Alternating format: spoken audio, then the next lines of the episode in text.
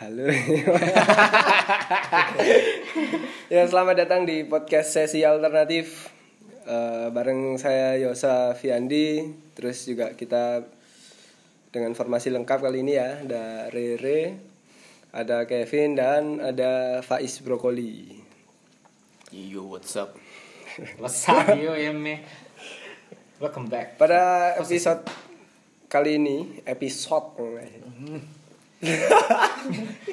pada episode kali ini kita bakalan bahas yang lagi banyak banget yang mungkin Mengkampanyekan. mengkampanyekan juga Movement yang lagi tren. Nah, juga banyak yang meresahkan mengenai cinta lingkungan iya nggak sih iya sih cinta lingkungan ya Save the earth save the earth or, or whatever. I Ya. don't care. I possibly care. Dikit. kita coba nanti lihatlah ketika nanti hari bumi bakal semasif apa sih apa masih tetap tetap aja kayak yang kemarin Iya, matiin lampu kan? Nah, ada yang awal. Oh. Earth hour. Sorry, sorry. Tapi kan di hari bumi kan itu emang. hari bumi Oh iya, bener ya. Bener berarti. 22 Ap- April 22 April kan Iya. hari Kartini. eh Eh 21 yo. Pokoknya kita tunggu lah kita tunggu ketika nanti hari bumi tuh bakalan ada sebuah guncangan gak sih di Gempa dong. kota kita iya kan Oke, dan kita akan mungkin sedikit mengupas apa? Membahas efektivitas apakah program-program ini efektif atau tidak, berjalan atau tidak. Yep. Oke. Iya. Terus kita mulai dari mana? kita mulai ngomongin dari ini kan yang banyak banget jadi masalah orang-orang kan mengenai plastik ya. Nah, kita bahas dulu awal mula plastik itu digunakan. Gitu. Uh, kan sedikit cerita aja ya yang aku tahu gitu. Sebenarnya kan plastik ini pertama digunakan itu kan sebagai pengganti. Ya. pengganti supaya kemasan ditemukan oleh Yohanes plastik di tahun di tahun 3000 sebelum Masehi. wow. Enggak, itu ngawur ya. balik lagi ya tadi sampai Yohanes terima kasih bapak Yohanes plastik Terima kasih sudah menciptakan inovasi yang sangat sangat bermanfaat.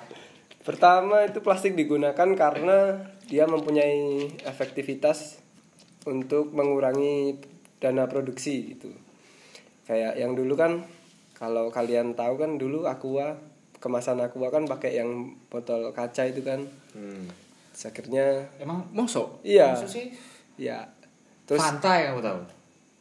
itu ada loh aqua dulu pakai botol kaca gitu terus yang nganter itu pakai sepeda, Sepeda. gitu. Uh, semangat ya, old school. kayak itu pernah di film apa sih Anu, tarik jabrik. Anu, apa? Bandersnatch. gitulah terus akhirnya eh, plastik mulai masuk di Indonesia akhirnya banyak kemasan-kemasan yang mulai menggunakan plastik Kayak Terima gitu. kasih yang memasukkan plastik di Indonesia ini Bapak Antono Plastik. siapanya Johannes plastik ini Nah, itu anunya apa? Oke, skip. terus kayak gitu sih jadi pada awalnya emang plastik itu digunakan Sebagai sebagai Alat pengganti. alat pengganti supaya lebih mudah gitu kan juga dia tergolong ringan terus mudah dibawa ke mana iya ya ringan mudah dibawa ke mana-mana Terus mudah dibentuk. mudah dibentuk harganya murah dan tidak dapat Diuraikan. diuraikan itu tapi bisa di recycle loh. bisa di recycle Dan Tapi Indonesia ya itu kan aja. ini negara penyumbang plastik terbesar kedua di dunia. Penyumbang plastik atau penyumbang sampah plastik? Penyumbang sampah plastik. Oh. Plastik maksudnya. Jadi setelah Tiongkok, Ji. setelah negara saya, terus Wow. Indonesia, terus yang ketiga itu Filipina. Oke. Bahkan Filipina ya. Jadi kebanyakan US? orang- US kalau nggak salah 10 dia ada di 10 besar. Oh, US malah 10 ya? Nggak 10 besar. Jadi ini apa? Filipina berarti hitungannya yang paling boros ya. Dia kan warganya cuma sedikit dengan iya juga. nggak sebesar Indonesia, Cina atau Amerika ya. Dan penduduknya, tapi kok mas malah Oh, iya. masuk nomor India? dua ya? India. India? India nomor dua, masuk. 10 besar nggak? Dia lupa lupa nggak eh, nggak ini. Yang aku lihat tadi tiga besar terus negara Kalau ini- kebanyakan ini negara di Asia. Asia. Asia. Korea itu ya? Yang Ya itu kan plastik. Oh, Buat warga Korea, Anda yang menghina-hina Lisa Blackpink, Asia Tenggara, camkan ini ya. Jadi ini mungkin karena kesadaran di Eropa di orang Eropa tepatnya itu benar-benar udah mengurangin plastik itu. Jadi eh, kebanyakan produksi di sana udah eh, dari peraturan negaranya juga udah ini ngurangin plastik karena hmm, ya gitulah. Dianggap sebagai apa? Polusi. Uni karena yang menurut yang saya baca di Indonesia Detik.com. IDN Times Oh itu. ini Times oke. IDN Times itu Uni Eropa sekarang menerapkan peraturan itu jadi membatasi sampah plastik untuk mencegah polusi. Nah, Uni Eropa melarang eh ini bentar diberi walaupun ini masih cuman sebatas rencana cuman program ini Tapi seenggaknya- untuk mengurangi bahaya dari sampah pas sampah Sampah. sampah pa- sampah eh, sampah plastik menurut laporan dari plasticocean.org setiap tahun ini kita menghasilkan 300 juta ton plastik wow dari jumlah Kita itu tersebut siapa? Dunia kita Indonesia? seluruh alam semesta Dan Nah, dan mirisnya lagi sekitar 10 juta ton plastik itu diperkirakan dibuang ke lautan Wow. setiap tahunnya. Mengingat lagi kan Indonesia negaranya apa? Negara kepulauan ya, Iya. negara archipelago gitu. Jadi banyak. sok sok Yang menggunakan di- istilah-istilah untuk sok pinter ya. Nah, kita kan jadi banyak lautnya, pasti juga banyak plastik yang terbuang di lautan. Mengingat apalagi kita posisi kedua penyumbang sampah plastik terbesar se- sedunia setelah Cina. Jadi pasti banyak juga yang dilempar ke laut. Dan juga Uni Eropa melarang produk plastik sekali pakai. Jadi mereka mungkin menerapkan inovasi baru membuat ini kan ada pengganti plastiknya itu kantong itu kan eh, buat kantong belanjaan. Kalau kalian pernah kalau di setahu saya kalau di Malang itu di Orange Market. Ah, Oh iya. nah, itu kan ada penggunaan ini kalau kalau kalian beli kantongnya nanti kalau nggak salah dapat diskon berapa persen gitu. Kalau nggak beli kantongnya. Kalau beli kantongnya. Jadi di oh kantong iya. Nah, jadi kantong pengganti plastiknya gitu buat kantong belanjaan. Dan eh, setiap- yang saya baca tadi Indonesia itu setiap satu jam menyumbang satu juta kantong plastik tiap satu jamnya. Jadi kalau selama setahun kalau- eh, kalau selama satu bulan itu sama aja Indonesia menyumbang eh, banyaknya sampah plastik itu kayak seukuran 60 kali besarnya lapangan bola gitu. hmm. itu ya Hmm. Dan ini sih kebanyakan orang masih belum nggak mau beli lah eh, kantong penggantinya tadi. Karena mungkin efektivitasnya dan orang Indonesia kan harganya harganya untuk kantongnya sendiri itu sebenarnya nggak mahal sih, cuman mungkin wes daripada bawa-bawa mending langsung aja pakai Ya, itu. plastik. Karena kita udah terbudidaya sama kenyamanan plastik tadi Kenyamanan plastik. dan nggak mikirin efek ke depannya gitu. yang tadi dibuang ke laut atau I don't know. Dan mulai ini kan mulai 2016 itu Menteri Lingkungan kita itu sebenarnya udah menerapin kayak kalau kalian pakai kantong plastik itu bayar itu. Kan biasanya Ya, kan tapi nggak efektif kan tetap aja efektif, iya. karena cuman 200 rupiah lah nggak salah. di Indomaret itu kan ada tambahan kan Ada sempat ada nah.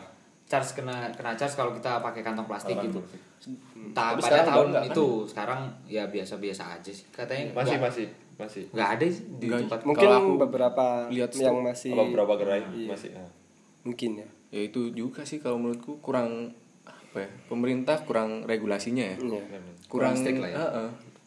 nggak ada yang ngawasin pertama Hmm. atau entah apa departemen apa yang ngawasin kalau di Amerika setauku ya kalau di US kalau apa setiap kamu buka usaha misalkan kafe itu ada yang ngecek yang kesehatannya kebersihan dan lain-lain. Bahkan sampai playlist lagu juga kan. Iya. Oh, sedangkan di sini kan hak nggak cipta. sembarangan. Iya. Gitu gitu. Plastik. Sekarang kita coffee shop yang pakai plastik di Malang aja udah berapa? Udah berapa? Hmm. Dan berapa sedotan yang dihasilkan Iya, atas jangan hal itu. sedotannya, Nah, cupnya juga kan. Cupnya Iya. juga. Ya, itu kan sih yang karena yang data yang dikumpulkan oleh eh, apa Diverse Clean Action memperkirakan pemakai sedotan di Indonesia itu sekitar 93 jutaan lah. Jadi itu seingat saya yang kalau dibentangkan sedotannya bisa jaraknya sampai dari Jakarta sampai Meksiko. Meksiko. Wow. dan itu Dan siapa yang mau gitu ya? Jalan dari Jakarta sampai Meksiko. Dan dalam seminggu Jadi pemakaian plastik. sedotan itu kita setara tiga kali keliling bumi. Wow. Jadi nggak perlu nyewa pesawat lah. Kita pakai sedotan terus aja. Ya, bisa jadi teropong. sebenarnya eh, kalau menurutku ya oke kita pakai plastik secara masif dan secara ngawur tadi nggak apa-apa cuman kalau ada solusi untuk memakainya lagi atau dipakai untuk bentuk lain itu kalau aku masih nggak apa-apa misal contoh kayak di Jepang yang aku tahu ada kan jalan kayak kayak bukan dan mereka bukan nggak pakai aspal lagi jadi pakai plastik olahan yang- plastik itu. Heeh, jadi tinggal masuk masuk aja masuk masuk. Berarti mereka udah menerapkan sistem itu ya, 3R itu ya. Reduce, reuse sama recycle itu ya. Recycle. Ya emang kan yang susah dari plastik itu pasca penggunaannya sih emang. Hmm. Kalau Kalau masalah re recycle ya, Hmm. kan masih ada lah beberapa. Cuman kalau untuk yang re eh reuse, reuse, reuse yang masih masih masih jadi masalah di sini kan. Kan orang-orang Iya. kalau sekali pakai buang, sekali pakai buang. Gitu. Gitu. Tambahan aja ya. Ah. Sebenarnya di kalau di plastik itu kan ada simbol yang itu kan Di Ah, yang kantong simbolnya kresek. bisa berapa kali pakai itu kan. Bukan itu bukan berapa kali pakainya sih itu sebenarnya la- lambang kode kode plastiknya sih. Kan 1 sampai 7 itu. Hmm. yang satu itu kayak biasanya botol minuman itu satu kali pakai. Terus kalau dua itu biasanya jurigen. Jurigen itu dua yang tidak boleh untuk bahan pangan kalau di sini kan buat sausnya lele cilok itu. Le le ya apa itu tadi? itu terus kalau tiga itu kalau nggak salah pipa. Pipa PVC PVC oke. Terus empat itu LDPE Wah. Itu kantong kresek. kantong kresek. Lima itu yang kayak Tupperware dan eh, merek ya. Tumbler gitu ya. ya yang iya. bisa digunakan untuk bahan pangan berulang-ulang kali. Terus enam aku lupa. Tujuh apa lagi? Tujuh itu other other. Other. Order. oh other. Tujuh itu yang biasanya buat yang paling aman. Tujuh itu yang Nah mungkin dari kasus ini kita harus bercontoh pada apa mak-mak yang dari Mak-mak. dari desa gitu kan. Kan mereka kalau naik mobil suka bawa kantong kresek disimpan gitu kan. Kalau jaga-jaga buat muntah-muntah-muntah gitu. Itu mereka nyimpenin satu-satu kantong kreseknya nggak nggak langsung dibuang. Walaupun oh saya walaupun habis aku yakin dia bukan motivasinya dia menyimpan kantong plastik itu bukan untuk men- apa save the earth cuman untuk jaga-jaga. Jaga-jaga buat nggak muntah. Tapi outputnya kan sama aja gitu kan. Menguntungkan juga Jadi kita expect the unexpected lah. Enak eh. Sebenarnya yang aku heran tuh tote bag kan lagi tren sekarang. Tren cuman eh, kok nggak sesuai fungsinya gitu loh berjalannya kalau menurut gue Hmm. jadi tote bag tuh cuman buat buat ya, kuliah. Iya itu heeh. Dan barang-barangmu kayak dompet HP charger dan lain-lain. Cuman kalau kamu beli minuman atau apa pun di minimarket tetap aja kamu pakai kresek. pakai kantong kresek. Kantong yang kresek. aku heran tuh itu dari orang-orang. Walaupun ya walaupun aku juga nah, sempet iya. walaupun tote bag sebenarnya kan fungsinya buat tempat vinil kan dulu waktu zaman dulu. Kan gede nggak ada tempatnya. Dikasih tote bag lah sama record store itu. Yoi, tapi kan sekarang vinyl itu sendiri kan udah jarang. ya udah jarang Apalagi di Malang record store udah. Ya, palingan Siapa? dua dua dua kali lah setahun ya. Record store day sama kaset store day Eh, baru yang ada gitu gitu. Dan balik lagi ke lingkungan kayak akhir-akhir ini kan sempat lihat di story teman-teman itu yang misalnya ada hewan dibunuh terus ambil diambil apa? Diambil kayak Empedunya. badak diambil diambil culanya terus Gajah diambil spermanya itu. Sperma. saya Sperma mani gajah. Kayak apa? kayak ya orang-orang klinik lah. Oh. Oh, iya.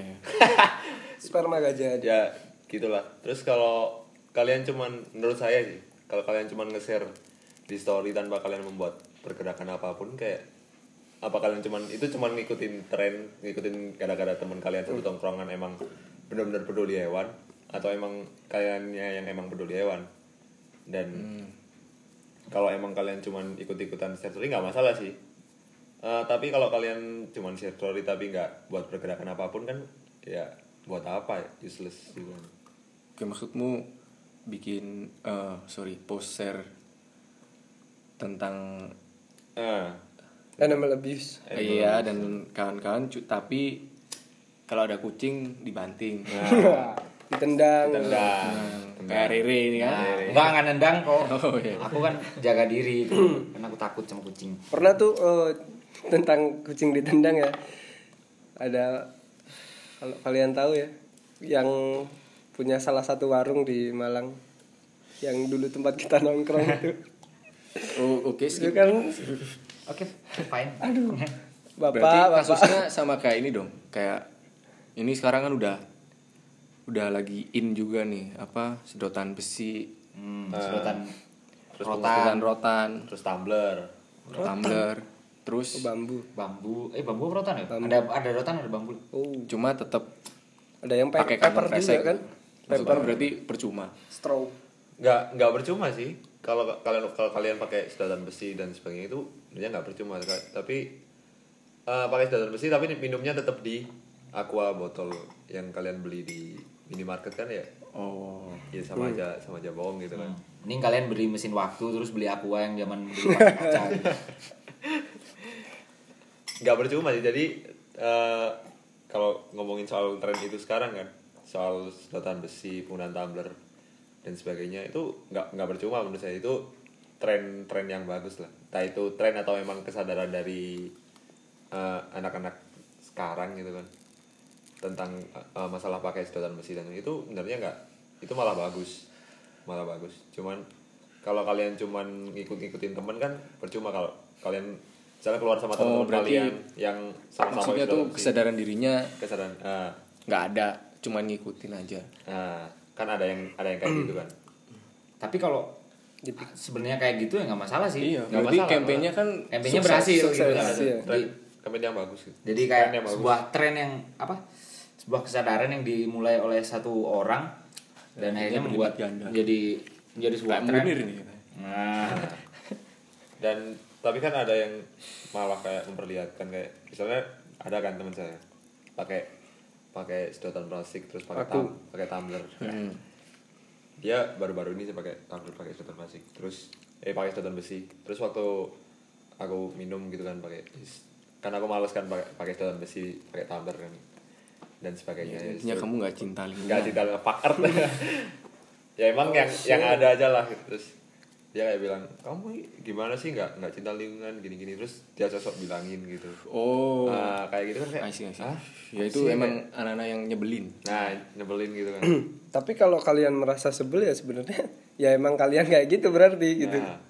Ya nggak sih? Eh, iya sih, cuman ya oke oke dong kamu udah menjalankan suatu movement dan ya kalau mau emang kalau mau sharing misal apa ya misal ingin sharing kebaikan. eh, sharing kebaikan ingin mengajak temenmu untuk pakai juga ya Nggak jangan gitu caranya. jangan ya jangan At gitu least do caranya it in the right way gitu lah. yes dan awalnya emang ya gitu setelah sebulan dua bulan terus kan eh, tiba-tiba nggak nggak pakai tumbler terus ini sedotan besinya ngomongnya lupa dibawa gitu kan Hmm. Dan- oh berarti itu nggak berlangsung lama gitu Nah, maksudnya. kayak dia emang ngikutin tren waktu itu terus oh.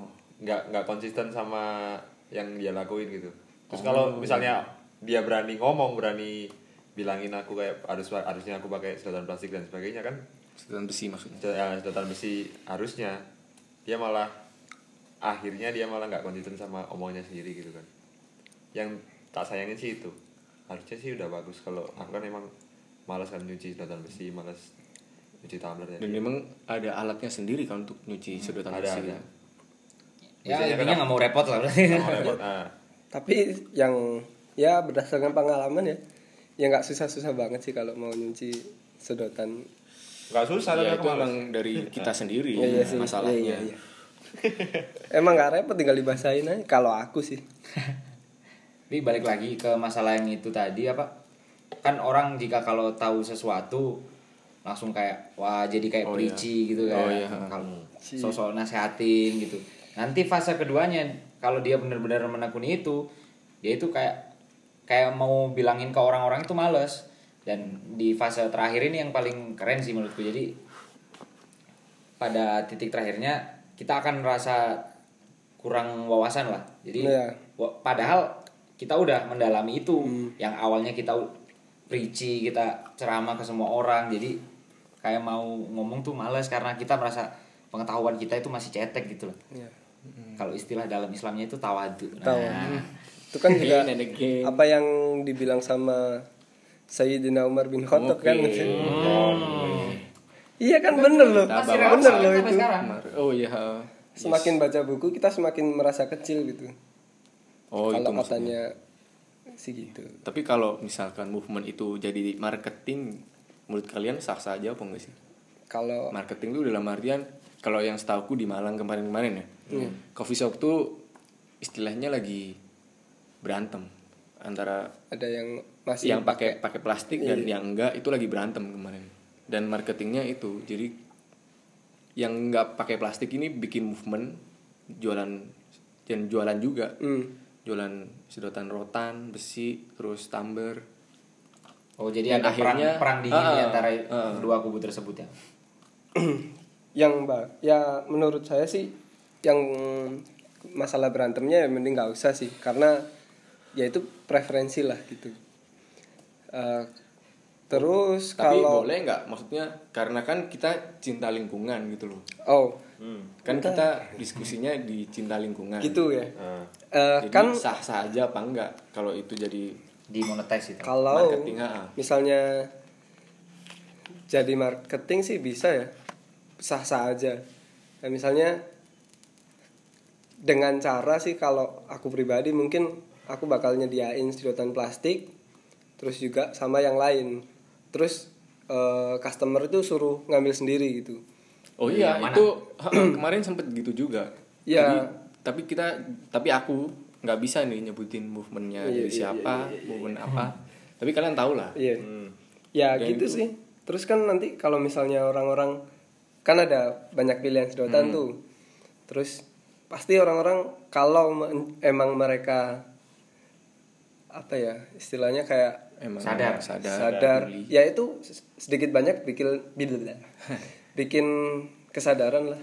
Kayak kayak Oh, kalau iya. misalnya dijejerin gitu kan pasti orang ah ini Iya. aja lah gitu. Oh, iya. kayak gitu. Dan ya menurutku susah sih. Apalagi kalau movementnya bagus gitu kan. Dia menarik orang-orang buat mulai peduli lingkungan. Terus kan sempat ada yang bikin juga kalau kalau kalian belinya pakai tumbler kita kasih diskon berapa gitu kan. Kayak gitu kan ada. Oh iya. Nah, itu eh, movement yang bagus Eh, selain buat marketing oke dan untuk menarik menarik tren yang ada sekarang kan dengan tren yang ada sekarang wah ke kafe itu aja kalau pakai tumbler kita ini da- dapat diskon segini itu kan bagus gitu jadi menarik orang buat mulai mengurangi sam- Plastik. eh, mengurangi plastik gitu sih. dan menambah pundi-pundi keuangan yang punya kafe gitu. dan menambah kekayaan karena makin rame gitu. jadi tapi kan hmm, eh, resikonya kayak tadi jadi itu nggak nggak berlangsung lama gitu loh dan kita yang ya nggak kita sih. Dan orang-orang yang orang-orang tertentu yang peduli lingkungan kan malah ya nggak tahu sih. Emang gini apa enggak pemikirannya? Cuman kok kok kalau aku ya kok mempertanyakan kok pakainya cuma sebentar gitu loh. Padahal terus buat apa dong beli sedotan besi bla bla bla. Hmm. Ya sih yang ditakutkan itu cuman jatuhnya tren sesaat lah. Mm-mm. Nah, Jadi kayak entah itu es kepal Milo yang cuman sekali lewat, mungkin takutnya akan seperti itu. Gitu. Yoi.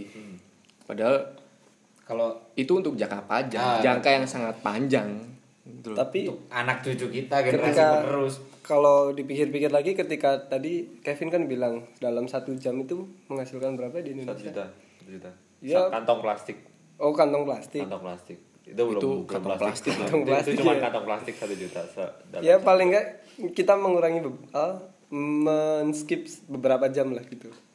Oke. Oh, iya. Dengan adanya tren sesaat. Iya. saat itu Satu jam kan berharga Satu gitu. jam dalam satu tahun dari nggak ada efeknya Iya sih. Ya, oke, it's okay. dan itu mungkin bisa disambungkan dengan teori disonansi kognitif sih Hmm. kalau yang saya Yang yang kamu saya tangkap Ah, nah itu jadi kondisi di mana terdapat sikap atau yang tidak konsisten antara pengetahuan dan keyakinan dimiliki yang dimiliki oleh kondisi di mana individu menemukan bahwa dirinya melakukan hal-hal yang ia tahu bertentangan dengan apa yang diyakininya gitu loh. Oh, Oke. eh, Jadi kayak pada awalnya contoh itunya kayak biasanya karena kita yang unaware dengan Lingkungan. lingkungan dengan bahaya dari satu sedotan itu Mm-mm. terus kena apa isu-isu yang di sosial media itu yang apa penyu ya? Hmm. Ada penyu penyu, badak ada- dan lain-lain. paus yang makan sampah. Nah paus yang makan sampah terus jadi kayak uh iya ya. Terus tapi kita secara tidak langsung walaupun kita nge-share gini apa apa tapi tetap aja ngelakuin itu gitu loh. Jadi kan Oh iya. jadi kan hasilnya juga bertentangan gitu loh apa dengan apa yang kita dapat dengan apa yang kita lakukan gitu loh. Hmm, hmm. Jadi ini balik lagi soal tadi sih soal eh, mungkin buat pebisnis, buat bisnis. Itu bisnis yang menguntungkan gitu sekarang. Hmm. Kalau aku lihat kemarin ini Smith Jakarta itu sempat buat sedotan besi itu kan se alat pembersihnya dan sebagainya. Dan satu sedotan itu kalau nggak salah dihargai 45.000 ribu Oke. berapa gitu. Dan itu cukup mahal kan? Waduh, nah, menurut saya. Atau eh, mungkin nggak tahu itu emang Smith Jakarta buat itu karena emang dia emang mulai peduli lingkungan atau emang memanfaatkan tren yang ada sekarang gitu. Apakah dan ya setahu, mungkin sekali ya, Ah, sekali sekalian. dayung dua tiga pulau terlampaui. dan setahu ku si sedotannya ini kalau nggak salah eh, limited edition gitu.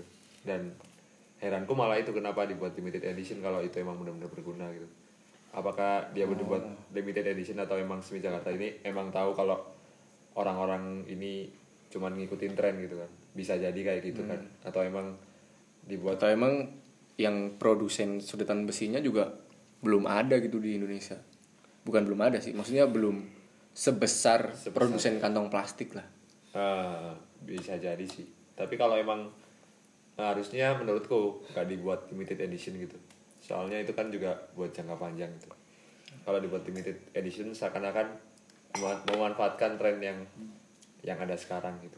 Itu kalau menurutku sih kayak gitu. ya sih strategi marketingnya dia Ah. buat jadi kayak siapa yang dulu duluan dapat jadi kayak aku punya sedotan ini kan orang-orang kan Jakarta suka kan siapa yang nggak tahu gitu sekarang. Siapa yang nggak tahu? Dia pasti kalau menurutku ya jaga eksklusivitasnya Nah. company itu sendiri. kan orang-orang sekarang kan suka gitu kan seneng Hmm. merasa dengan eksklusivitas Jadi kan aku punya sedotan ini kamu nggak punya And I don't care.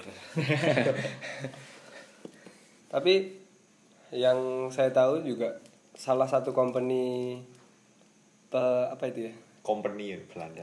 Company company yang Ya, emang kan company itu lah. dari dari ka- kata-kata company loh Iya. company dari kata-kata company. iya emang Company gitu dari kata company. Iya. cuman orang-orang sini yang nggak Iya. tahu Company. Company. dikira kan company itu orang-orang Belanda company ya jadi Company. bukan dikira apa pebisnis tapi dikira penjajah gitu pada zaman itu apa ada sebuah company perusahaan Oh iya. Yang mengolah sampah, mengolah kembali sampah Untuk itu juga sebenarnya mereka resah loh dengan Dengan dengan sampah-sampah orang Indonesia gitu. Sampah-sampah yang dihasilkan orang Indonesia. Jadi mereka itu mengolah sampah tapi mereka sendiri itu resah gitu. dengan pengolahan sampah Dengan bukan pengolahan Dengan sampahnya, banyaknya. dengan banyaknya sampahnya gitu. oh Eh, iya sih aku sempet nonton di TV ada kan kayak yang itu di Indonesia sih yang tugasnya ini itu bukan perusahaan juga lah kayak DKP dinas itu. ah, dinasnya itu jadi makingin kayak plastiknya gitu buat di buat di recycle gitu. Oh. Heeh. jadi sampai tiap harinya itu kayak nggak kayak nggak habis habis gitu bilangnya karyawannya. Karena karyawannya nggak nggak nggak segitu banyak sih buat ini packingin plastik buat di recycle nantinya. Hmm. Mau iya. Terusin. biar aku lali. Iya tapi emang bahaya juga kan? Maksudnya Malang aja sekarang kalau aku rasain ya hujan sedikit aja udah airnya udah ke mana-mana gitu loh. Udah ngenang. entah itu karena emang plastik kita yang semakin banyak gila, ditambah dengan menjamurnya perumahan-perumahan yang mengurangi da- daerah resapan air gitu. Iya, heeh. Dulu kan inget gak zaman-zaman tahun 2004 2005 kan kayak Malang itu kota, kota anti banjir banget itu kayak nggak pernah banjir semata kaki aja udah sangat jarang sekali itu Sekarang- sekarang, udah ya, ya udah Biasa. biasa Udah gitu bi- hujan bentar udah banjir sampai yang kemarin sampai di- kemarin apa di Suwati itu kan. restoran apa dingin asri sampai iya sampai tenggelam gitu wow wow Rekor itu mungkin ya. Hmm, mungkin tahun 2020 atau 2024 Tenggelam gitu. malah. Jadi Atlantis gitu nih. Rumah makan Ricky Nasri itu dianggap mitos oleh anak. Mungkin kalau cara bukan sebelum pengolahan sampah ya kayaknya sih yang bagus menurut saya itu dipisah sih emang. Walaupun emang sekarang Tempat udah- sampahnya. Iya. Walaupun emang sekarang kan sudah dipisah, cuman pada prakteknya kan tidak berjalan sesuai dengan rencana gitu. karena apakah itu kurangnya pengetahuan masyarakat iya sih itu, Itu yang itu emang paling faktor yang Ah. paling utama kalau kurangnya menurutku ya kurangnya pengetahuan masyarakat atau kurangnya sosial sosialisasi dari pemerintah pemerintah setempat untuk menyesuaikan itu ke masyarakat Bisa juga karena kurangnya kemauan dari masyarakat itu sendiri gitu. Jadi kan banyak yang nggak peduli buang sampah basah ke tempat sampah kering atau sebaliknya gitu kan. dan masyarakat mikirnya sampai sekarang sih kayak tempat sampah kering sama basah itu sama kayak, aja eh, sama aja dan ini gini mikirnya karena Sampah karena kata-katanya tetap sampah gitu. karena kata-katanya tempat sampah basah sama kering dia bilangnya kalau basah itu yang ada airnya kering itu yang nggak ada airnya dan dan sampai sekarang masih ada yang mikir kayak gitu apa itu karena tapi kan udah diganti kayak sekarang. ini sampah organik Iya. sampah Warna hijau itu kan. organik sama sampah apa gitu loh Sampah- apa aku Nah, blah nah itu mungkin Plastik, karena di kertas. sebelumnya itu kayak gitu sama yang hijau itu apa? Organik Sampah buat khusus ganja.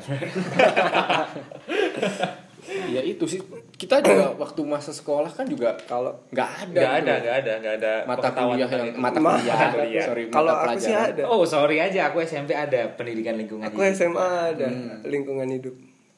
Itu mungkin buat sekolah-sekolah yang dapat apa? Iya sih. Kalpataru ya? Adiwiyata. Eh, Adiwiyata Kalpataru. dan itu kenapa kenapa semua sekolah nggak menerapkan hal itu kenapa hanya sekolah yang yang apa tadi Yang anu itu. piala itu Piala Adiwiyata. piala nah, Kalpataru. ya itu juga sih yang disayangkan pemerintah kan juga nggak tegas gitu loh Nah, Jadi kalau tuh- sepengalaman saya waktu SMP dulu di sekolah di SMP 5 yang mendapatkan apa?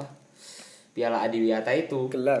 gelar Adiwiyata hampir setiap tahunnya itu ada gitu orang-orang yang apa tim dari pemerintah yang datang ke sekolah ke sekolahku dulu tuh oh iya emang Kayak ada itu pengecekan gitu tiap hari kan dan tiba-tiba Dan itu iya emang ada kan ganjarannya di sekolahku bener-bener ketat banget kalau ketahuan buang sampah gitu dapat poin gini-gini eh, jadi secara nggak langsung kan kita walaupun dengan agak terpaksa kita akan tertib dengan Dengan apa sih. peraturan yang ada gitu Hmm.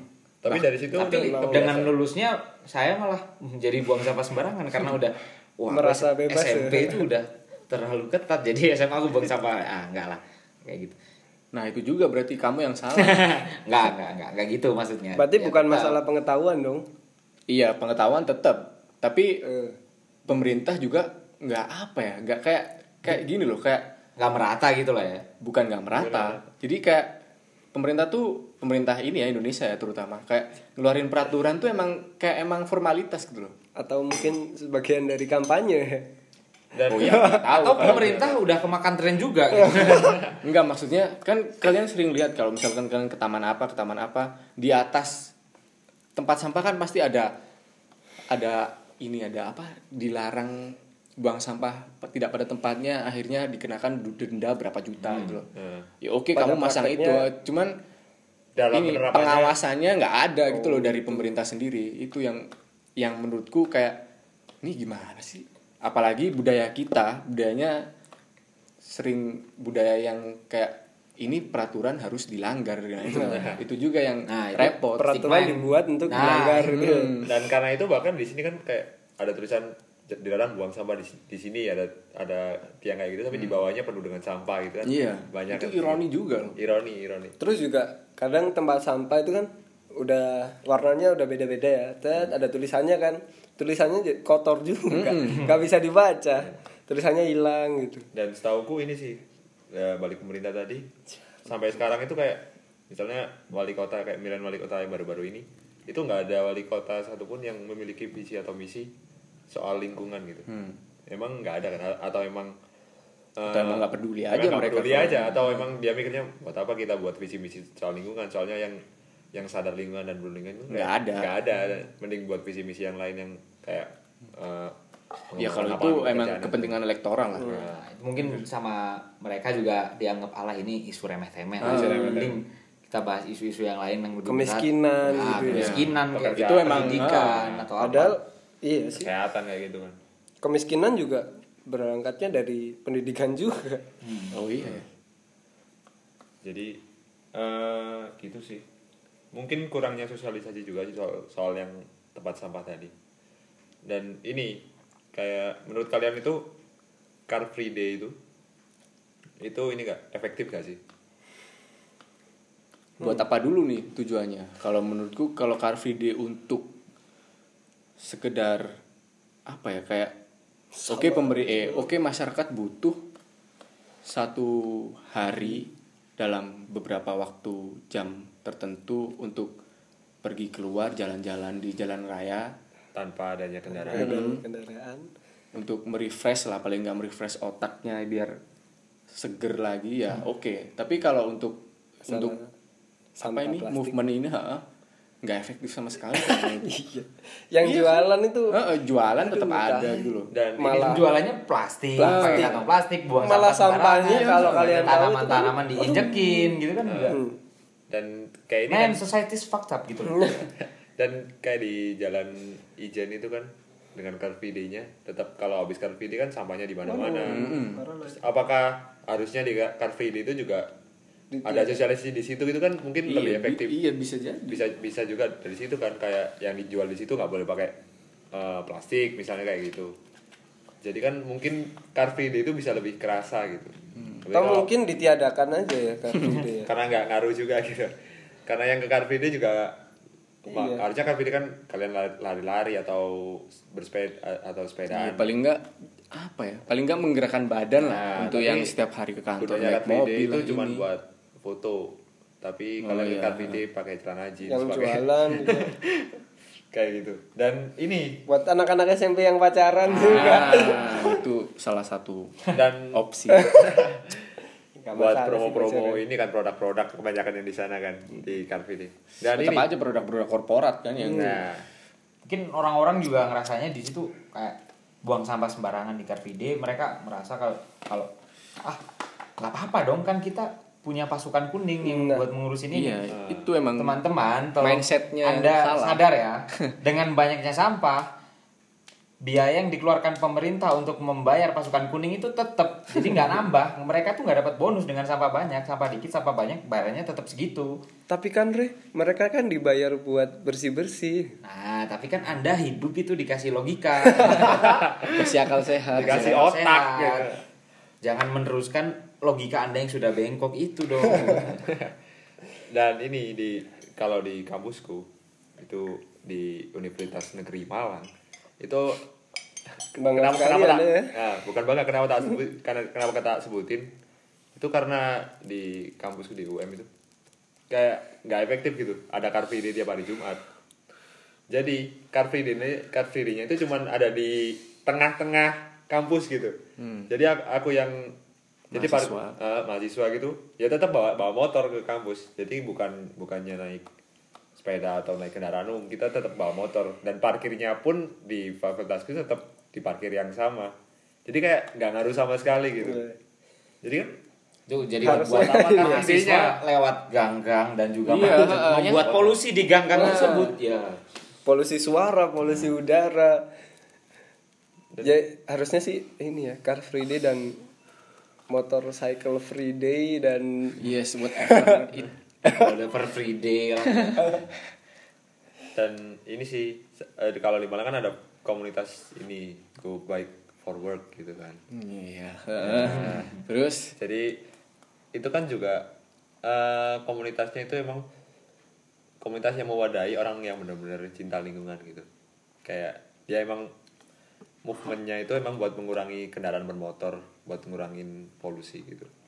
Naik naik sepeda pancal ke sepeda ke kampus atau ke ke mana pun kalian pergi gitu kan jadi itu movement yang yang bagus sih harusnya. Cuman kalau misalnya tiba-tiba eh, kayak aku bawa bawa sepeda gitu kan. Bawa sepeda terus tiap hari minggu itu kan aku eh, naik sepeda. Terus waktu ke, ketemu temen dia malah bilang kayak lapo numpak sepeda? Ngono sepeda motor kok numpak numpak sepeda pancal kayak gitu. Jadi kayak hah?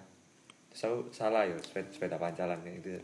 Jadi malah itu kalian pakai sepeda itu malah jadi hal yang tabu gitu loh jadi kan, Oh, iya. nah, jadi kayak ya yang tadinya mau sepedaan mungkin ngajak teman-teman jadi kayak oh sepedaan dewe lah daripada di ilo nol jatuhnya Iya, kayak gitu. nggak jadi, sih. jadi cinta lingkungan itu seakan hal yang tabu gitu oh, iya. karena aku sepedaan sepedaan tadi emang bukan karena cinta lingkungan karena emang pengen sepedaan aja bahkan di sini cinta lingkungan jadi hal yang tabu gitu. Nah. nggak cuma kita kalau ngobrolin seks dan lain-lain yang harusnya Malah emang itu tabu ya. pantas untuk diomongin kalau menurutku ya. Hmm.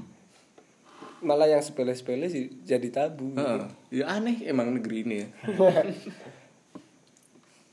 jadi intinya orang yang melanggar peraturan itu lebih rendah dari sampah kalau kata Obito ya oh my god nah terus bicara lagi soal apa Enggak, lingkungan kita ya? bicara soal sampah dulu lah ya kan lingkungan sampah nah. oh ya maksudku ke spesifik sampah plastik gitu Hmm. dan kalau aku percaya sampai sekarang kenapa coffee house coffee house di Malang tuh emang membeludak ya karu-karuan karena emang peraturannya nggak begitu ketat bro Hmm. beda sama kayak yang di Jogja ya kalau menurut setauku tuh apa kop minuman-minuman take away take away itu dibatasi dua gitu agar nggak dua per orang. Dua, per- dua per orang. Oh. Maksimal dua. Ya correct me if I'm wrong lo ya tapi ini ya. Iya kita nggak nyari kebenaran di sini. Dan kita pun juga nggak pegiat lingkungan apalagi aku gitu. Apalagi aku.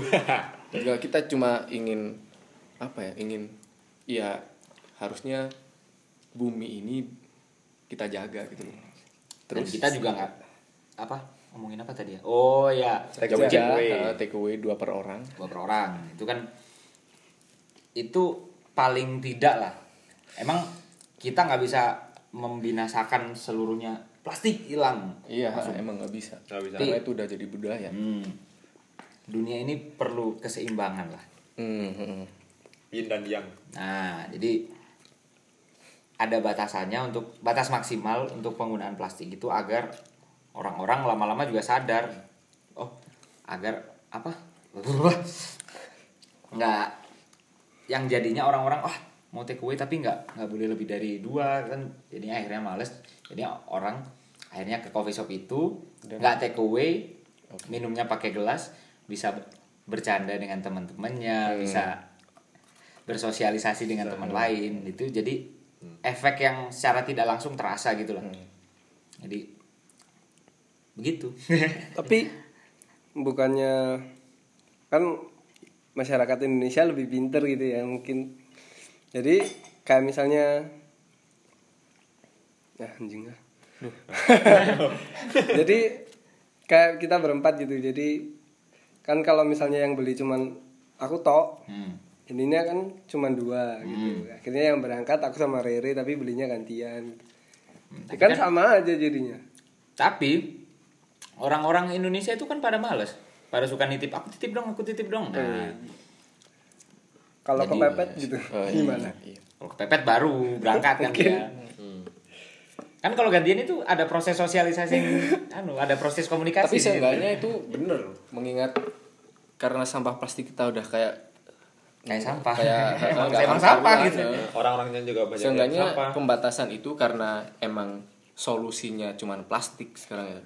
Tumbler pun masih kalah gitu sama plastik. Hmm. Dua dua order per orang tuh juga, juga ya maksudku Nggak oh, efektif. it's okay gitu. cukup bisa Masih masih make sense lah. Make sense. atau paling enggak paling enggak gini aja lah kalau emang mau bisnis apa segala macem ya emang bisnis itu nggak gampang gitu loh Hmm. Hmm. bahkan di eh, sorry di Magna Talks episode berapa itu Iyas bilang kalau apa temennya yang di luar negeri itu bilang kok di sini anak-anak muda bisa menjalankan sebuah bisnis gitu? Di luar negeri sulit banget gitu loh. Ya itu juga kayaknya ya emang pemerintah kita nggak setegas itu sih. Makanya yang yang bikin usaha anak-anak muda yang pengetahuannya tentang ini tentang ini masih kurang. Ataupun kalau misalkan untuk oke lah kita kita posisikan itu positif gitu anak anak muda bikin usaha coffee house bla bla bla dan lain-lain yang konsumsi plastiknya nggak karu-karuan Hmm. Paling enggak dari pihak pemerintah ada solusi gitu loh entah bikin departemen apa yang ngecek ini ngecek ini gitu loh. entah pajaknya dan itu dinaikin deh Fakultas continue kopi. gitu loh. iya fakultas kopi whatever Tapi kalau soal pajaknya yang dinaikin tuh masih terlalu dini jadi kurang setuju. Jadi kalau enggak jangan jangan pajaknya kalau pajaknya dinaikin itu pasti kan harga harga produksinya untuk perusahaan-perusahaan itu kan pasti naik. Hmm. Dan itu juga rawan nantinya. Itu pasti dia ngekat karyawannya itu, jadi PHK Hmm. karyawan jatuhnya. Jadi kalau naikin pajak itu kayak terlalu dini. Boleh Hmm. tapi terlalu dini untuk sekarang gitu. Jadi belum siap kalau emang pemerintah solusinya itu cuman naikin pajak buat plastik Hmm. gitu. jangan bayar pajak Kayak emang- yang belum seberapa aja udah seenaknya sendiri ya. Orang ya. Kayak gitu. emang nggak dikasih nafas gitu Nah, lopo aku bayar pajak kok. Nah. Nah, Nah, Ya, itu emang kewajiban gitu loh. gitu loh emang kewajiban warga negara itu bayar pajak gak di mana mana juga gitu kan ya itu sih maksudnya ya ini ada problem dan solusinya nggak ada gitu. kalau di negara ini ya menurutku terus oh iya masalah plastik kemarin sempat ada ibu-ibu aku lupa namanya dia menggantikan plastik bahan dasarnya aja sih bahan dasarnya dari rumput laut yang Oh, iya. bisa terurai dengan mudah gitu atau bisa dimakan gitu Iya. ya aku juga sempat tahu tuh Dan solusinya itu ada juga sih. Waktu aku yang terakhir di Bandung itu ada yang bangunan dibuat dari sampah plastik. Jadi dari botol-botol bekas. Oh, iya. Nah, itu jadi bangunannya dibuat dari sampah sampah plastik. Termasuk ini di Creative Hub-nya itu di beberapa bangunannya itu itu eh, bangunannya dibuat dari sama-sama plastik. Jadi eh, sebenarnya sampah plastik itu bisa digunakan untuk Banyak yang- hal ya. banyak hal ya barang-barang yang kreatif gitu. Jadi ada juga kan yang bisnis dari sama-sama plastik kan kayak misalnya botol minuman atau apa pun dibuat sesuatu yang kreatif buat nantinya dijual lagi gitu. Buat hiasan lah, buat tempat apa lah, tempat kotak pensil atau apa pun itu. yang nggak bisa diapa-apain tuh sampah masyarakat Nah, Dan Iya. nggak bisa. saking kreatifnya orang-orang Indonesia kan yang orang-orang di warung kopi warung kopi gitu kan masih banyak kan yang sedotannya kalau udah dibuang dipakai lagi digunting ujungnya Nah. terus dipakai lagi Saking kreatifnya. saking kreatifnya Saking gitu. kreatifnya. Dicuci apakah mereka itu peduli lingkungan gitu dengan seperti itu atau tidak peduli kesehatan saking, saking parahnya itu ya sampai sedotan ujungnya digunting eh dipakai lagi emang kayaknya bener ya teori kenyang dulu baru beradab tuh emang kayaknya emang bener ya Eh, lapar marah-marah kenyang goblok nah Aduh. Dan itu terjadi di Malang loh. Di mana pun itu di Indonesia itu Iya sebenarnya seperti itu. Kenyang eh lapar apa? Lapar marah-marah kenyang bego. Ngantuk lagi terus tidur. Tidur kurang marah-marah lagi. Dan bahkan kita kalau masalah oh gitu. regulasi kantong plastik ini masih kalah sama negara di Afrika gitu. Negara Haiti. Bukan dong. negara Kenya. Negara Kenya itu mereka mereka apa apa tadi ya? Oh, mereka kalau warga negaranya ketahuan pakai plastik, mereka akan dipenjara 4 tahun gitu. Dan itu nggak tahu juga ya, itu apa berjalan apa enggak, efektif atau enggak. Tapi at least ada ancaman yang seperti itu Di- masih kalau- masih ada lah orang-orang yang pasti nakal gitu kan masih pakai plastik. kita kan juga ada gitu loh sama Hmm. yang itu Oh, sama iya sih. persis kayak yang aku bicarain tadi Iya, kalau yang soal didenda bayar itu dana, kan. ah, ada denda gini tapi ada maksudku tuh entah itu penerapannya. penerapannya atau pengawasan dari pemerintahnya kayak gimana akhirnya itu nggak jalan gitu. nggak jalan Ah. Nah, ya mungkin seperti itu juga. Atau mungkin negara Indonesia ini saking terlalu apa ya, negara kepulauan yang pulaunya banyak banget. Jadi kalau kalau Kenya itu kan negaranya juga ya segitulah. Segitu, Itu jadi pengurusan orang-orangnya juga gampang. Dan kita juga nggak tahu prakteknya sih. Di Indonesia ini kan udah luas banget gini-gini sampai apa dulu kan sempat ada isu-isu wajib militer itu kan yang akhirnya ya ya nggak mungkin jalan. lah nggak Iya. mungkin lah di sini ya isu Ya cuman batas isu-isu aja yang bikin masyarakat remaja-remaja laki-laki seumuran kita itu insecure gitu. Wah ngapain wajib militer mending sunah militer yang pingin aja terus tambahin kuota akmil nah, gitu. tambahin kota akmil eh sunah militer. Sunah militer atau makruh militer. Jangan wajib militer lah. Dengan manusia sebanyak ini. Dan apakah seharusnya pengawasannya itu dari pemkot atau pemkap setempat ya? Nggak sih? Harusnya. Iya Kalau- nggak tahu. pokoknya kalau- aparatur sipil negara yang harusnya ngawasin gitu loh entah itu Pak RT iya bisa jadi Ini kan bisa Pak RT memaksimalkan bikin apa gitu memaksimalkan itu kan fungsi Karang dari Taruna. Pak RT Karang Oh, Taruna iya. yang sekarang udah mungkin sangat jarang, sekali ya Karang Taruna. juga nggak ada kan ada pun juga orang-orangnya kayak gitu dan aku juga kadang-kadang malas gitu Enggak maksudku apa ya? Eh, kalau kalaupun alasan itu tadi tetap ada sampai anak cucu kita nanti, ya tetap aja negara ini gini-gini aja gitu loh. Alasan yang karena kita negaranya besar gitu. Sulit orangnya heterogen, yang sangat heterogen. Jadi susah diatur gini-gini. Kan fungsi pemerintah untuk mengatur si- ah, masyarakatnya gitu loh. nah itu memaksimalkan otonomi daerah atau Iya, gimana nah. itu kan jadi nggak semua semua ter- Eh. terpusat di Jawa semua lah berarti intinya otonomi daerah tidak begitu efektif ya iya nggak sih Iya. Iya, Kalau iya, kasusnya di iya. Indonesia Ini atau tidak? kan kalau di Amerika kan prakteknya sudah mungkin bisa berhasil lah itu. Iya. tapi emang mereka menerapkan sistem negara bagian negara bagian sih kan hampir sama-sama otonomi sih kalau menurut Nah, Iya, emang, emang tapi, mak- sama. tapi maksimal kalau Oh, di sini kan gitu. cuma provinsi gitu kan yang ngurus tetap pusat ya. kalau Oh enggak dong.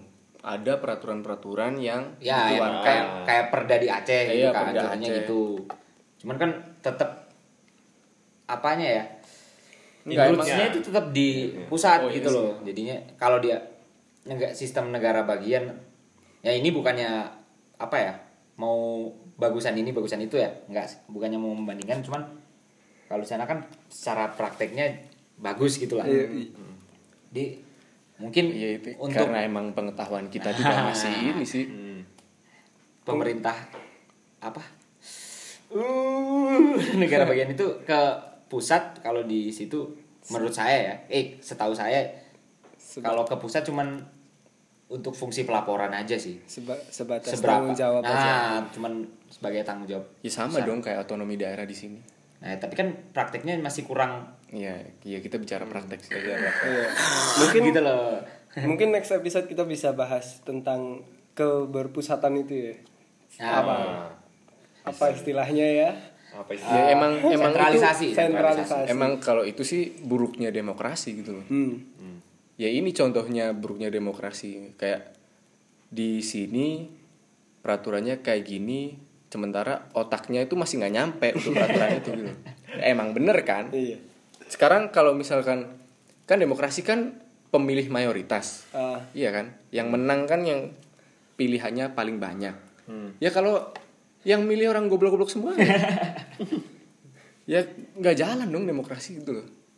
dan ini sih nah itu Vox Populi Vox Dei suara rakyat adalah suara Tuhan ya rakyat yang mana dulu dan balik lagi ke lingkungan tadi Hmm. dan menurutku kayak yang sekarang tren soal anak peduli lingkungan dan sebagainya. Kenapa tren itu tidak dibarengi dengan ramainya komunitas-komunitas peduli lingkungan dan komunitas peduli lingkungan yang ada di Malang misalnya itu masih belum banyak. Belum banyak kenapa? Karena yang sedikit aja tadi anggotanya emang bener-bener nggak nggak banyak itu dan perbandingan orang yang pakai sedotan besi sama yang ada di komunitas yang lingkungan itu banding bandingannya bener-bener jauh gitu. Harusnya kan orang yang emang udah mulai dia udah pakai tumbler udah pakai tote bag dia pakai pakai sedotan, besi dan tete bengeknya harusnya dia juga ya, dia juga suka nge-share story yang sok peduli lingkungan dan Yes. fuck apa pun itu dia harusnya juga dibarengi dengan ikutan komunitas yang peduli lingkungan. Jadi nggak cuman ngomong doang nggak cuman ngikutin tren tapi kalian juga ada movementnya gitu. Dari ikut komunitas itu kan kalian bisa ikut movement yang ada di komunitas itu. Jadi misalnya kayak mulai menanam pohon dan sebagainya kalau jadi nggak aku setuju jadi sih kalau itu. jadi jatuhnya nggak kalian Aku malah nggak kalian sih. Ih, malah terlalu berat sih kalau harus ikut dari komunitas itu. dari beberapa poin aku setuju gitu loh Jadi bukan- cuman nggak harus kalau aku sih bukan nggak bukan harus bukan ikut. harus ikut tapi kalau kalian udah mulai pakai tote bag udah mulai bla bla bla dan kalian cuman nge-share story doang tapi gak ngapa-ngapain kalau aku sih menurutku ya mending kalian aku peduli sama ini paus Kal- kalian kamu tahu nggak sih yang paus ma- cuman makan sampah gini gini gini bla bla bla, bla buat apa kamu ngomongin ngomongin gitu tahu tapi kalau kamu nggak nggak Ada gitu. nggak ada movementnya gitu kan kita bicara movementnya gitu kalau kalau emang kamu benar-benar peduli Li, ya ikut yang komunitas yang emang mewadahi itu buat kalian memulai untuk peduli lingkungan tadi gitu Ya gimana ya? kalau itu sih aku ya ada beberapa poin yang. Iya. masuk lah, masuk akal. Tapi kalau untuk masuk yang lebih ke enggak kalau eh, lebih mungkin lebih ke ya emang lah semua dimulai dari langkah-langkah kecil gitu. Dan itu mending lebih baik kalian expand melakukan ekspansi itu ke diri kalian sendiri gitu maksudnya. Dengan melakukan, langkah-langkah yang lebih besar lagi seperti pertama kalian nggak pakai sedotan plastik Iya. terus selalu mengurangi ini mengurangi ini. Etis benerin kalian dulu lah. Itu kan juga movement juga kan itu kan juga sebuah movement gitu. Dan in, tapi movementnya kan nggak nggak dalam komunitas itu nggak yang harus nanam pohon dan sebagainya kan. Kalau misalnya kalau kita kayak mahasiswa tua gitu kan harus ngerjain skripsi ma- mana sempat gitu kan. Kayak nanam pohon dan sebagainya. Dan setauku kayak misalnya Earth Hour Malang itu Hmm. itu kan movementnya itu dia nggak yang nanam pohon dan sebagainya. Dia itu salah satunya kayak jual tadi itu jual kayak mulai jual sedotan besi terus jual olahan-olahan plastik tadi jual enggak lah itu masih jauh lah. Kalau kalau menurutku ya masih jauh untuk apalagi untuk kota ini. Komunitas pun juga nggak begitu berpengaruh sama pemikiran masyarakatnya. Iya. bahkan Kalau LSM pun yang- masih kurang yang udah lembaga ya? Ya kalau eh gimana? Is, Iya. lanjut, lanjut- lanjutin dulu. Yang yang paling penting kalau menurutku ya edukasi. Emang. Ah iya. Edukasi sama dari pendidikan formal self awareness Maksudnya, juga sih. Eh, sama itu.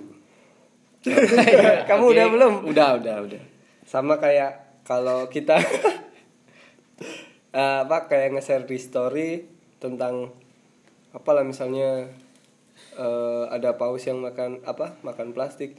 Seenggaknya seenggaknya itu kan juga jadi edukasi buat orang-orang kan. Mungkin ada beberapa yang nggak tahu kayak oh ternyata sampah di laut itu banyak. Akhirnya mereka juga mengurangi penggunaan sampah plastik mungkin. Terus juga kayak misalnya topeng monyet yang saya tahu ya. Kayak kan banyak yang share story tentang topeng monyet itu dilarang. Dan akhirnya kan juga sebuah edukasi juga. Aku awalnya nggak tahu kalau misalnya topeng monyet itu lumba-lumba gitu kan. iya. Kan juga eh, itu termasuk pemanfaatan sosial media untuk mengedukasi orang-orang sih kayak gitu. Kalau dibilang masalah edukasi tadi sosial media juga cukup mengedukasi. Kalau masalah kita nge-share nge-share aja ya seenggaknya kita mengedukasi orang-orang lah Di- gitu. sama dibarengi dengan itu loh. Dengan kesadaran diri Iya. juga. Lebih bagus sih gitu emang. Jadi menurut kalian yang ada sekarang itu? Eh emang sih kalau di Indonesia ini suka ada apa?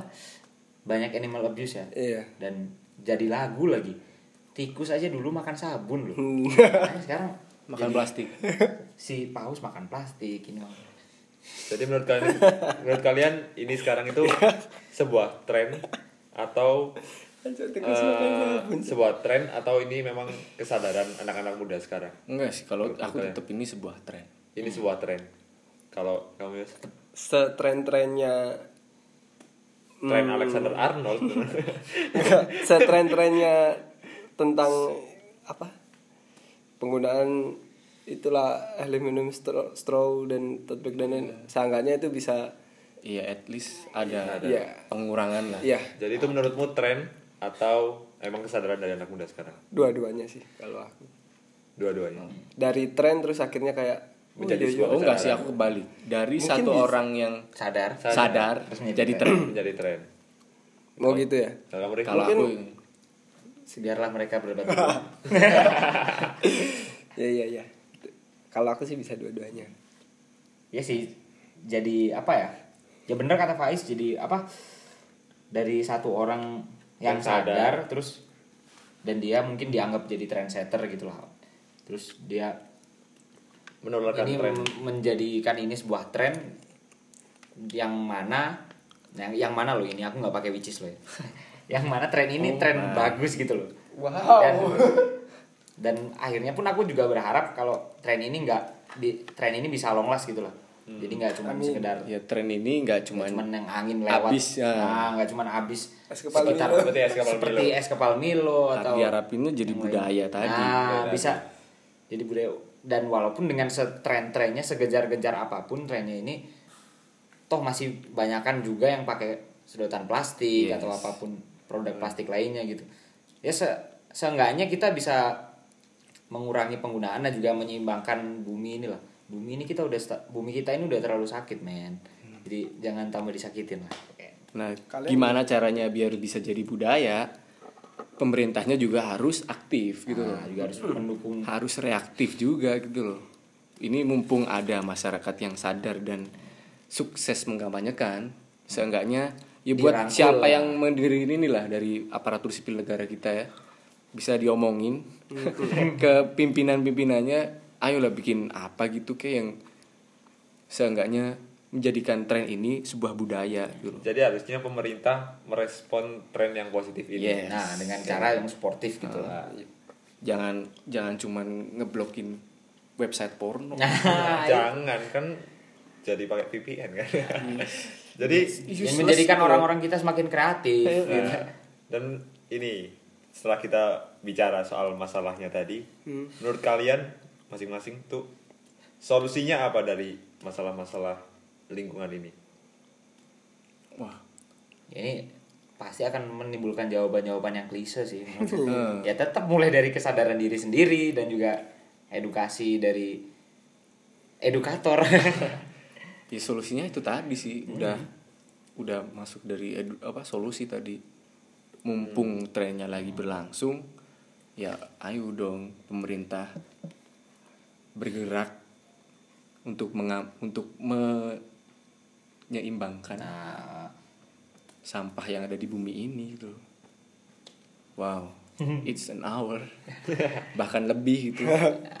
Jadi solusinya itu kayak kayak gitu tadi ya. Hmm. Nah, jadi eh, buat kalian mungkin yang punya kedai kopi ataupun itu ya mulai Iya. Ya, apa pun lah ya.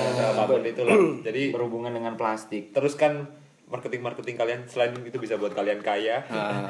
itu juga buat kalian memulai anak-anak muda untuk ini nggak cuma jadi sekedar tren tapi ini juga akan nantinya jadi sebuah Budaya. budaya, ya karena sudah sejam Jam. lebih Mm-mm. oh ini tambah dikit Oke. oh iya tambah sekalian aku closing aja ya Yoi. boleh gak sih oh ini atau iya.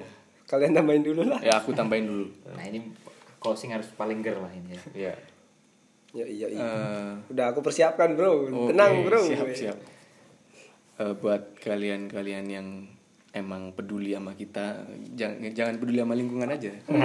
jangan lupa peduli sama kita Eh, di share lah. Yang dengerin ini di share. Story. Boleh. kita ekspansi kita ekspansi melakukan ekspansi pendengar Nah, biar kalau kita dapat AdSense kan lumayan kita bisa belum ada jadi adsense nya Eh, nggak ada. Belum ada. jadi kalau udah dapat gitu kan kita bisa jadi lebih rajin bikin podcast Yes, gitu kan. uh. pengetahuan kalian bisa jadi lebih bertambah gitu kan. Kita bisa jadi lebih kaya gitu kan. Diharapkan pengetahuannya bertambah. Diharapkan bertambah bertambah. Kita bikin gini cuma-cuma loh satu. cuma. Ngoceh. kita meluangkan waktu dalam satu minggu. Kita meluangkan waktu satu hari itu waktu yang berat. Harusnya bisa buat cari uang tapi kita mau Buat mengedukasi kalian kalian loh. kalian. Buat kalian loh. Bukan buat ini kita buat kalian. Aduh, Ya, buat- sedikit jadi kayak kayak youtuber aja ya. I do everything for you guys ya. Riri mau juga nambahin. sih. Enggak lah, dengan kalian memberikan respon yang positif itu udah sebuah feedback yang Heeh. gokil lah buat kita. Kita Email jadi kita ke- jadi ya. semangat, paling nggak Heeh. kalian mendengar wah aku dengar podcast mulu Ji. walaupun kita ah aduh apa sih apa sih Iya, heeh. padahal aslinya juga Malu alhamdulillah ada yang dengerin kayak gitu Nah. dan ini jangan lupa kalau kalian mau tanya kalian langsung email aja ke podcast alternatif at gmail.com kalau Yes. mau tanya atau mau kalian rekomendasi usul, Nah. apa yang mau kita bahas. Pertanyaan pernyataan kritik saran semua kita tampung. Kita tampung. kita dengerin insya Allah lah. Kita eh, Iya, kalian kita, kita dengerin dong. Kita, Kita kan nggak anti kritik nggak nggak anti kritik tapi kita kan bukan DPR gitu kan. Nggak ada re- peraturan untuk tidak mengkritik para para podcaster seperti kita ya. Nggak ada cuma wow DPR aja. podcaster bro. Informasi apa pun yang kalian dapat dari kita eh, kalian cari materi tandingannya lah. Supaya kita sama-sama teredukasi. Iya, kita jadi duduk kita bareng kita di diskusi. email. dan Gitu. kita ya. nggak merasa biar kita tidak merasa sombong dengan pengetahuan-pengetahuan kita yang ternyata masih cetek. Iya emang Nah, cetek. Memang cetek. cuman kita berani ngomong aja gitu kan itu kalau ya? Kalian mau sponsori podcast kita? Oh tidak apa-apa. Sangat tidak apa-apa. Sangat tidak apa-apa. Kalau Oke. kalau teman-teman kalian kaya. Kayak Oke. gitu ya. Nah closing dong Yos. Ayo ya itulah. Tadi udah sih. Eh, kalian cari materi eh, tandingan ya kita diskusi bareng. Ya siapa tahu kita bareng. tadi ada yang salah-salah kan juga kalian emailin ke kita di podcast alternatif at gmail.com Gmail. Gmail. Kan aku ngomongnya Gmail bener kan? Iya tapi iya. us. Iya, kau, oke boys. terserah kamu. So oke. So? Terima kasih udah dengerin kita satu jam lebih. Eh, so that's enough for today. Jiro lu. See you next time